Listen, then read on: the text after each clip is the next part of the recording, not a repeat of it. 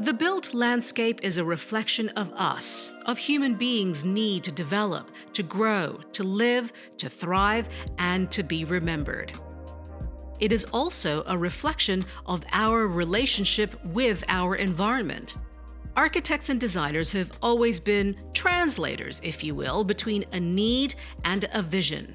Today, they are also leading the way in helping us change the way we relate to our environment towards a more sustainable and respectful relationship. The challenges facing architects today are vast and complex. What about the architect of the future? We get back to basics and ask what makes a good architect? How is talent defined? How are conversations between design teams and clients changing? And what will the architect of the future need to be ready for?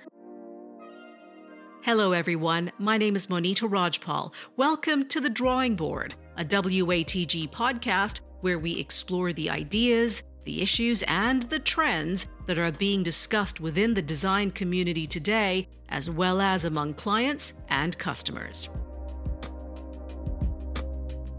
We decided to explore this topic in two parts. The first with Monica Cuervo, WATG's Senior Vice President and Managing Director. Monica has been with WATG for almost three decades, bringing a global design experience specializing in hospitality, luxury residential, planning, and entertainment destination design. Having worked in over 50 destinations worldwide, Monica's creativity in design, her technical expertise, and her effective leadership style have enabled her to lead project teams to innovate, develop, and ultimately build world class projects. Monica joins me from California. I want to start by asking you what brought you to architecture and design? For me, it really started at a very young age. I'm originally from Colombia, South America. And so my parents would send us home for the summer vacation. And uh, at a very young age, I would spend summers with grandma and grandpa. And my grandfather, actually, in his later years, was a developer of homes and small developments, but he would take us to these construction sites and I would walk the construction sites and obviously play in the big sands, uh, mounds, and the smell of fresh concrete. I would walk through all the spaces still unfinished, and I just was fascinated from a very young age. There's mm. just these moments and these memories that I had since a very young age, and I carried that throughout my childhood. I loved to draw. I loved Legos. so all of those things kind of really solidified my desire to be an architect as far back as I can remember. So probably four or five.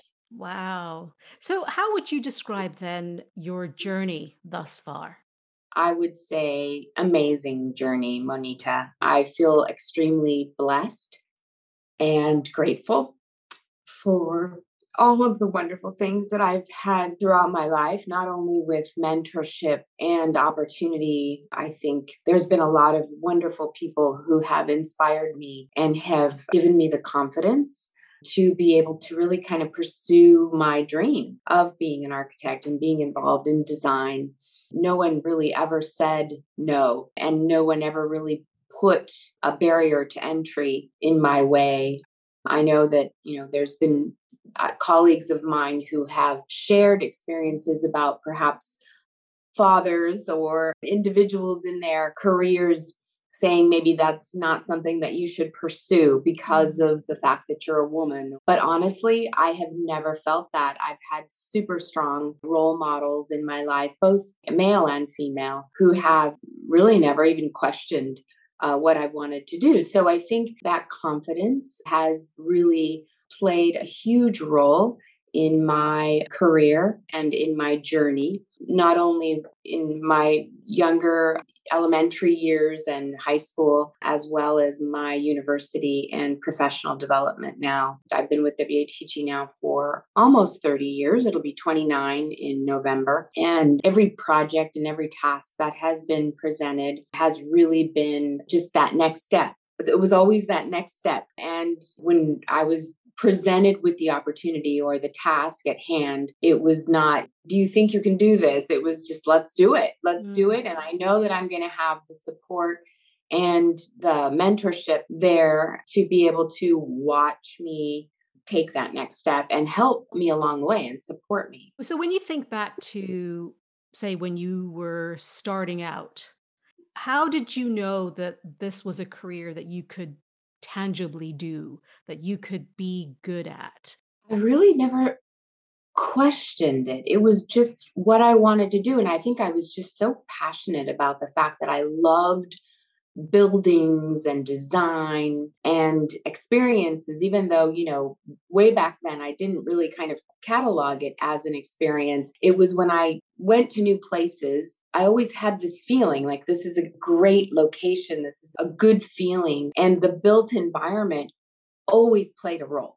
Every every single time I had a good feeling about a place, the built environment played a role. So it was always something that I knew that I enjoyed being a part of mm-hmm. and that the design process was something that I was just going to evolve. So I don't think I ever really questioned or, or kind of had one single experience or moment. It was really something that unraveled throughout my life.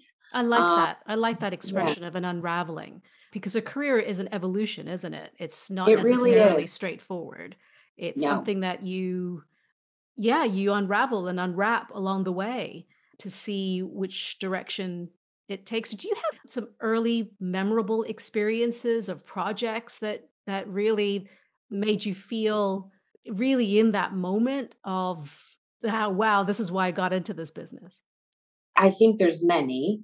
Probably some of the earlier experiences were when I did start to travel with WATG specifically. Very, very early on, I had the great opportunity to travel with one of my great mentors to Panama to work on a project that was about transforming an old Air Force site, barracks, along the Panama Canal into a resort destination. It was pretty, I think, enlightening to see that charrette that we participated in was not only about putting pen to paper and drawing what we envisioned for the place, but had a lot to do and everything to do with walking the site, understanding the culture, understanding the behaviors of how that transformation was going to have to occur relative to the community, relative to what made that place special, not only for the people of Panama, but also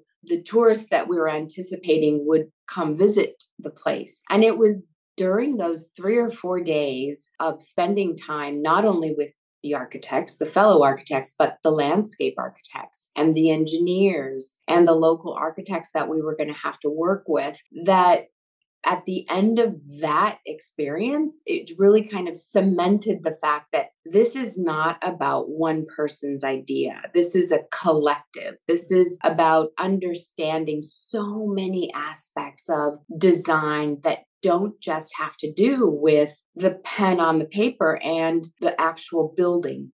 And so I think that's probably one of many. So many projects that I've had the great opportunity to work with along the way have really kind of mimicked that experience. And obviously, you know, every single one of those comes with building upon that experience and, and enhancing it along the way. You know, so many of us, when we're starting out in our careers, we have a vision of how we hope it will unfold or where we want to be. Sometimes that changes, as you said so eloquently before, it's an unraveling and visions change and definitions of success change too.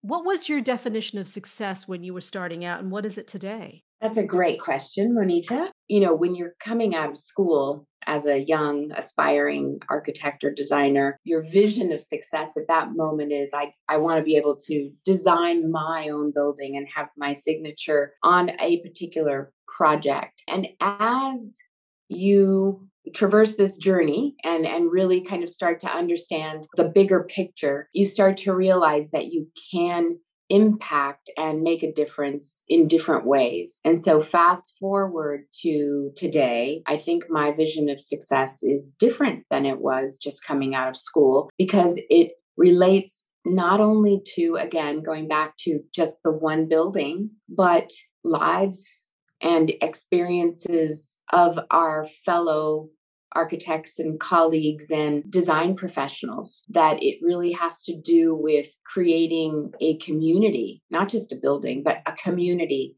a built environment that is composed of a lot of different types of ingredients. And being able to also now, fast forward to now, to be able to create a place that is sustainable, that gives back, that is responsible, that is going to be long lasting for generations and that is not going to harm our environment. Mm-hmm. Um, so, you know, the definition of success is completely different. But again, it has to do with that unraveling and peeling back the layers and understanding really kind of the heart of what is a great place.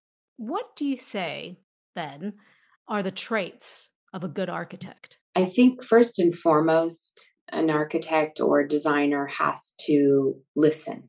They have to have great listening skills because every, you know, every meeting that you attend, every client that you meet and that you work with, you've got to be able to sit and listen and really think about their words, think about the way they act and the way they perceive so being able to be respectful of the lens through which they perceive what their vision wants to be is absolutely key to being, I think, a successful designer and architect. Does that include emotional intelligence as well? Absolutely, 110%. Emotional intelligence to be able to, again, go back and understand and really read and perceive what it is they're looking for because oftentimes you know they'll bring you pictures or clients and, and consultants will share their vision but what they really mean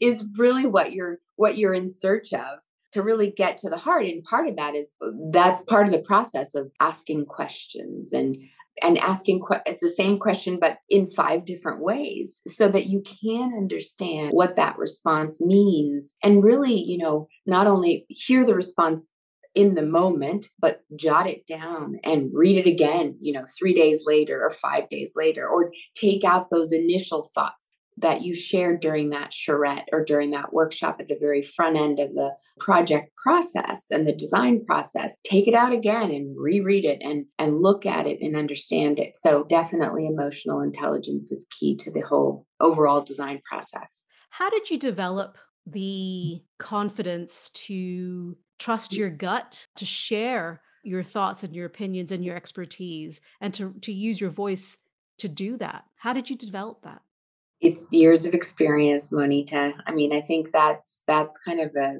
an easy answer. And because i can remember those very very first initial meetings that i sat in where you were the youngest person in the room and you'd look around and you would think about the response when a client asked a question or a consultant put an idea on the table. You'd think about what that response was but you would hesitate to say that response to speak out loud because you thought, okay, maybe that's not the right one. And you did doubt yourself because you didn't have the experience to validate that that response was, in fact, the correct one. But as the years go by, you start to realize that what you thought was exactly what the answer would have been.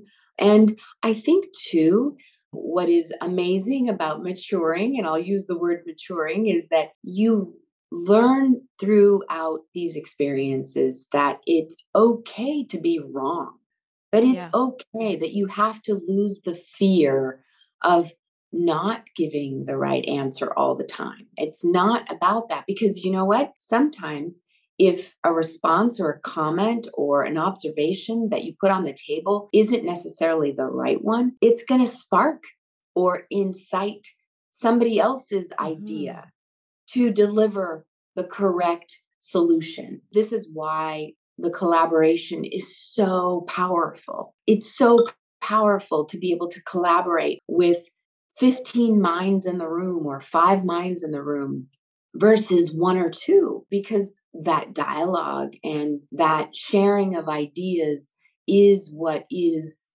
the magic in the moment right in the magic in the room and that's probably how how so many revolutionary ideas have come to pass. It's never one person's idea. It's about the collaboration I and think, bringing all of that together. I think also as we mature as we accrue more experience in our lives we are also not afraid to be humble not afraid of humility.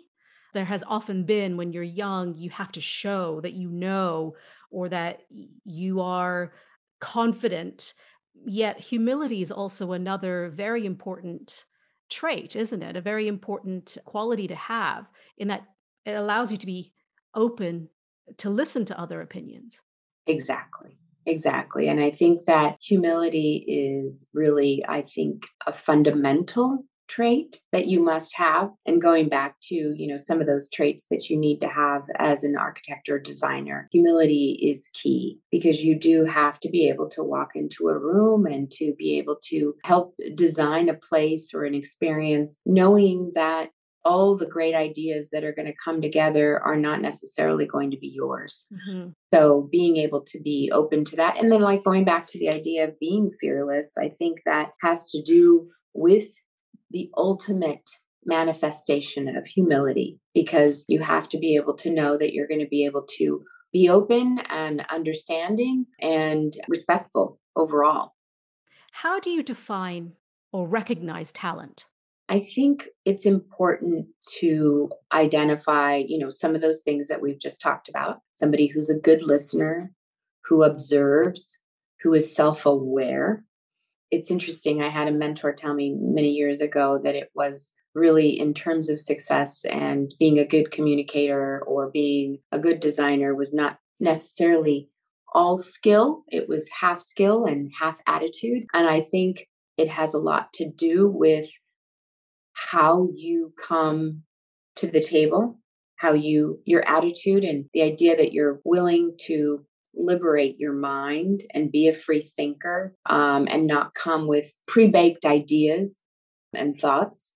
So I think great talent has to be sought after with all of those things in mind. And let's not kid ourselves, also, in terms of design specifically, you need to be able to have a good eye and a good sense for design, but it's not 110% of the equation from your observations and, and experience, do you think that was that always the way? I think it's always been the way, Monita. I really do. I think that, you know, as much as we want to say some of these types of personality, I guess, assessments and traits are new and innovative, I think they've been around forever, for centuries. I mean, you know, you talk to your your grandparents and you talk to your great great aunts and they at the end of the day they all say the same thing it's it, it is about humility and about mutual respect and about trusting your gut and your instinct and listening and really understanding those around you and the environments that we live in.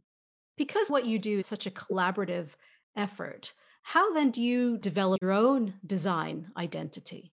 I know that in our world, there are what we like to call starchitects that have a signature style but i would say the majority those are those are few i think in the bigger scheme of things. I think the majority of great designers globally they are designers who don't have a signature style who really do listen and understand and and watch and and hear the land listen to the land listen to the place and understand the culture that they're designing for. And that's when really i think form and style follow function because you really do understand what the needs are for that particular project type or environment. Mm.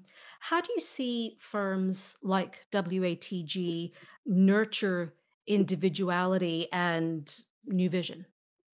I think nurturing individuality really comes from respecting that person for who they are and what they bring to the table. I go back to the fact that we are a firm of many different ethnicities and many different cultural backgrounds and every single one of them come to the table with a different toolkit, so to speak, a different story. And when they're able to come to the table with that story that's very personal to them, is again going back to the magic where it all happens. And so being able to have that person join the team and really kind of tailor their story to the design or the built environment or to the new design process that we're going to start for every project that we undertake is, I think, again, going back to our secret sauce. It really is how each of these communities and how each of these places are shaped and how they become clients' vision and the, how that vision is realized. I read somewhere that just uh, in relation to that toolkit that you were talking about, how everyone comes from the various ethnicities and cultural backgrounds, someone described that as that's their edge if you have that multiplied in one place, it's it's amazing what you can come up with. That diversity is what makes such a unique I would say, destination. It, it's so interesting. We worked on a project years ago when I first started. I was involved in one of the Atlantis projects for Sol Kerzner. He was an amazing visionary that really kind of I think, introduced a whole new type of hospitality to the world. But when I started, I one of my very first little projects was designing a, a towel issue building where you issued towels and it was one set it was such a small component of this huge resort destination that we were working on together but it was yet again an example of how every single person that formed part of that team brought a little different, something a little different to the table. And that collective of design minds and processes, I think, really helped to shape an amazing destination. I mean, I've mm. heard, you know, and I'm not talking about just, you know, the, the, the way the towel issue looked, but just being able to bring a team of call it 25 or 30 design professionals to the table and many more when as it relates to the different engineering disciplines and and different types of other disciplines relative to landscape and interior design but being able to bring all that together into one location to design one location is is really pretty remarkable. What do you think can be learned from the newer generation of architects that are coming in? I love the fact that the newer generation is fearless from day one. I am empowered by them because they arrive on day one and the sky's the limit. I mean, the world truly is their oyster. I mean, Monita, when we were little, I think our parents would tell us that, but I think in the back of their minds, they were probably thinking, well, you know, I'm not sure. But now the world really is their oyster. I mean, they have the ability to touch every corner of the earth. Mm-hmm. In some shape or form. And I'm just blown away. And I'm so inspired by them when they arrive on day one of their journey uh, as an architect or a landscape architect or a planner because they really do have such amazing potential. Their source of knowledge, they have the ability to know everything on day one yeah. with this internet that we have. You know, any question, any question they have can be answered in in seconds. Yeah. And so um, I, I think that that in, in and of itself is going to take us to a place that I think none of us have ever imagined before. What I appreciate of the younger generation of people in, in various professions is that they don't buy the whole, well, we've, this is the way we've done it. Exactly. Yes. Right? So, exactly. Because you need to come up with a better answer for them. And it forces yes. you out of your comfort zone, right? Completely. And that's great. Yes. so I, what, uh, agree what, with you. What do you think they can learn from established experienced architects? I think they can learn patience I think that, you know, obviously with the ability to have the world as your oyster, sometimes there is a tendency to be impatient and to desire instant gratification, which is, you know, in their minds, there's no obstacle, which is good. Which is good, Monita. It is absolutely good. I mean, I have two children, you know, who are in that same mode right now. They're young adults, and I am so inspired by both of them and, and motivated every day because of the way they thrive and the way they're excited by everything in their world. But you have to have a little bit of patience, I think, and understanding that you can't skip steps along the way especially i think in design in the design profession similar to the medical profession. Um, you know there are certain things that you do have to learn and experience to be able to understand the bigger picture and i think that would go a long way i think in some instances. What are some of the elements of design that are part of the conversation today that were not, say, 30 years ago? Well, I would say that sustainability is definitely something that perhaps was talked about 30 years ago, but wasn't truly acted upon, mm-hmm. which is really exciting. I think the idea of adaptive reuse is something that is definitely a part of our conversation today that people are taking seriously. And that 30 years ago, it really was only about the shiny new thing, the shiny new object, the new iconic. I love that word, or don't love that word. that they wanted it to be iconic. You know, it's really about understanding that our resources are extremely valuable and that we need to appreciate them and reuse them in different ways mm. to find new ways to use them, but to definitely not take them for granted and, and definitely find ways to be creative at, at reusing them the real meaning of sustainability and responsibility for our planet. The interesting thing about life today interesting, scary perhaps also is that it's changing at such a rapid pace. What do you think are some of the issues that the architect of the future will have to grapple with? I think more so than ever before, the global warming. I mean, we're experiencing it on a daily basis. The idea that our environments are changing and that climate is impacting the built environment. I mean, you think about where agriculture used to live or mm-hmm. lives now and where it, it, may need to live in the future and what is going to have to be accommodated in different geographies because of the fact that global warming is real it is absolutely going to impact the way we build how we build how we design um, and where perhaps use. Exactly. Where is absolutely critical mm. uh, to understand. I mean, there's places that never in a million years thought about air conditioning because it wasn't needed and and now they're absolutely going to have to change the way they build structures to be able to understand that it is going to be uh, that we're going to suffer extreme heat also that we're going to have to cultivate and we're going to have to grow crops and grow sources of food differently in different places so that's going to affect everything everything mm-hmm. that we our day to day as well as how we vacation is going to be different. Sustainability and future proofing structures, it's not a nice to have conversation, it's a must have conversation, right?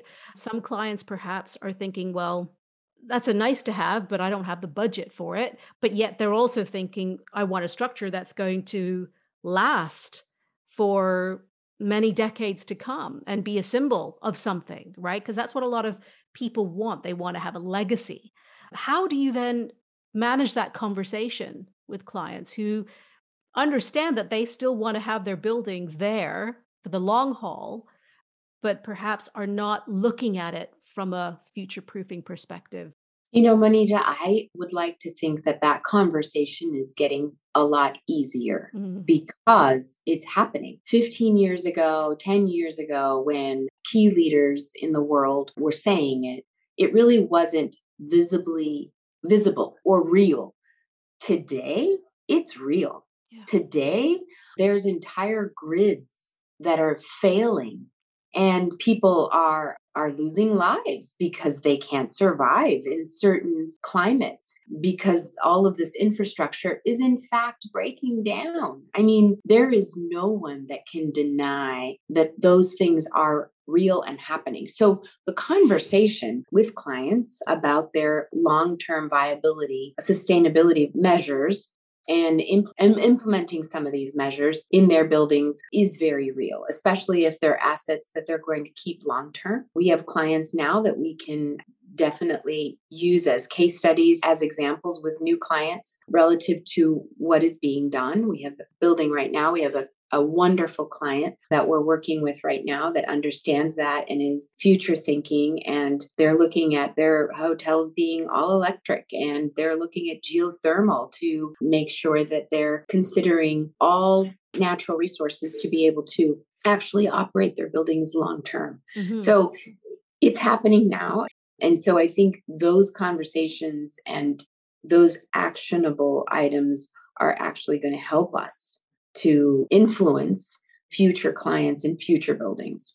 When we think about the future and the architect of the future, and as daunting as it can be and when we look at the issues that they will face and that the issues that we're facing today, there are also so many opportunities. There are ideas that have not been developed yet, that this is perhaps the time to be brave and courageous and think about what solutions you could provide. What excites you about that when you think about the architect of the future and how they can then provide those kind of solutions? What excites me is the fact that they now have so many resources that they can tap. I mean, it isn't just, you know, where we were 30 years ago where things hadn't been proven and they didn't have engineers or or sustainability measures that had been put in place as case studies. They now have an enormous amount of resources that they can tap to be able to partner with to put these proposed solutions together. Again going back to the fact that you know we've got so much information at our fingertips and at a global level that can come together to be able to put some solutions on the table that are real and actionable.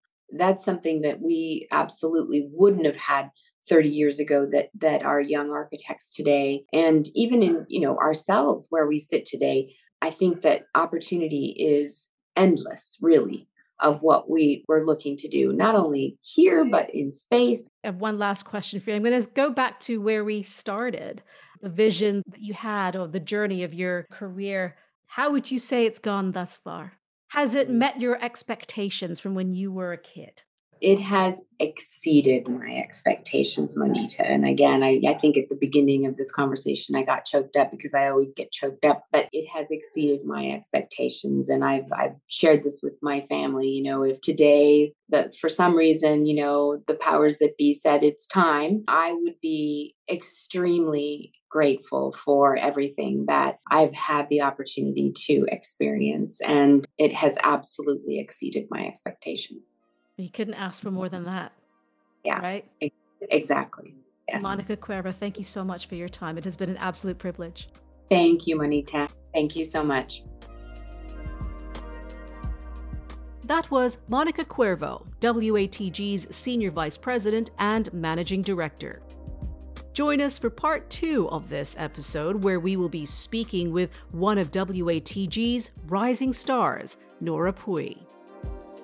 You've been listening to The Drawing Board, a WATG podcast. I'm Monita Rajpal. Thank you for joining us.